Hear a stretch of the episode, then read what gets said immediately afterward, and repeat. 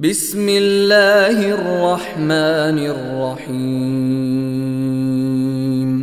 إذا زلزلت الأرض زلزالها وأخرجت الأرض أثقالها وقال الإنسان ما لها يومئذ تحدث أخبارها بأن ربك أوحى لها يومئذ يصدر الناس أشتاتا ليروا أعمالهم فمن يعمل مثقال ذرة خيرا